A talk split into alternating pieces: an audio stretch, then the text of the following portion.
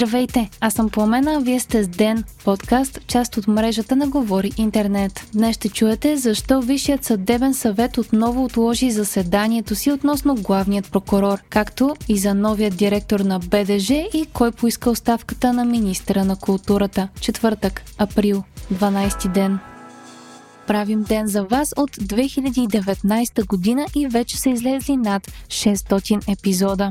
За да продължаваме да създаваме съдържание, което ви е интересно и полезно и да подобрим ден, ви молим да попълните анкетата, която сме подготвили. Можете да я откриете в описанието на епизода. Анкетата е кратка и ще ни помогне да направим ден още по-добър. Благодарим ви!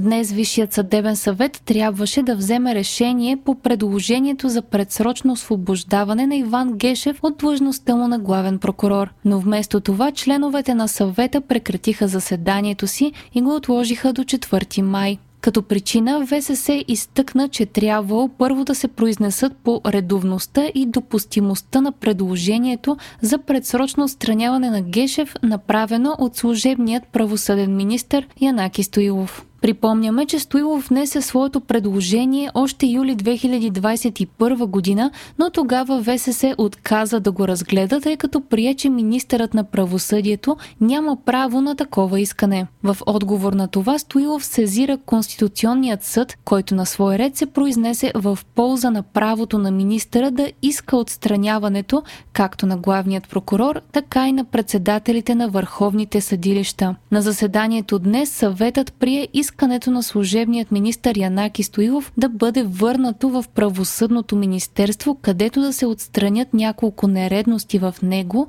а след това двете искания, това на настоящият министър Надежда Йорданова и това на Стоилов да се обединят и да се разглеждат в общо заседание. Днес правната комисия в Народното събрание обсъжда на второ четене промените в закона за съдебната власт, в които се предвижда закриването на специализираното правосъдие и отпадането на кариерните бонуси на членовете на ВСС. Още от деня. БДЖ има нов изпълнителен директор. Това стана ясно от изявление на министра на транспорта Николай Събев. Държавните железници ще се оглавяват от Ангел Стоянов, който е спечелил конкурс за позицията, обявен от Министерството. Новоназначението е изненадващо, тъй като до сегашният изпълнителен директор Йордан Мирчев беше на поста само близо 3 месеца. Министър Събев аргументира смяната с това, че до сегашният директор не е успял в оговорените за това срокове да представи 5 годишен бизнес план, който да отговаря на изискванията му. Става въпрос за една от идеите на Събев за вливане на трите предприятия в БДЖ – пътнически превози, товарни превози и холдинга БДЖ. Според Събев, бизнес планът не е отчитал економическият резултат от вливането. За новият директор на БДЖ Събев каза, че освен, че разбира от железници, разбира и от цифри.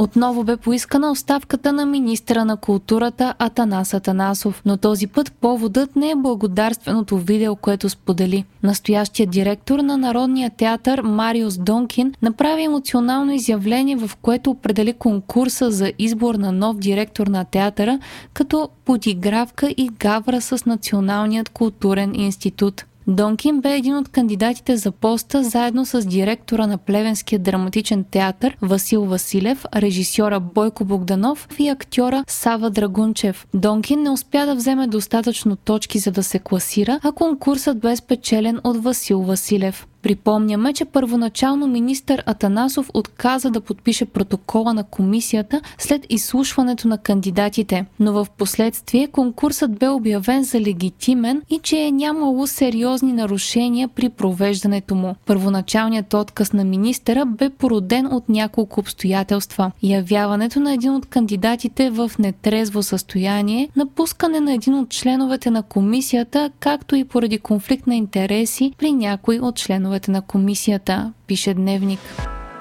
Вие слушахте подкаста Ден, част от мрежата на Говори Интернет. Епизода подготвих аз, Пламена Крумова Петкова, а аудиомонтажа направи Антон Велев. Ден е независима медия и разчитаме на вас, слушателите ни. Можете да се абонирате за Ден в Spotify, Apple iTunes или някое от другите подкаст приложения, които използвате.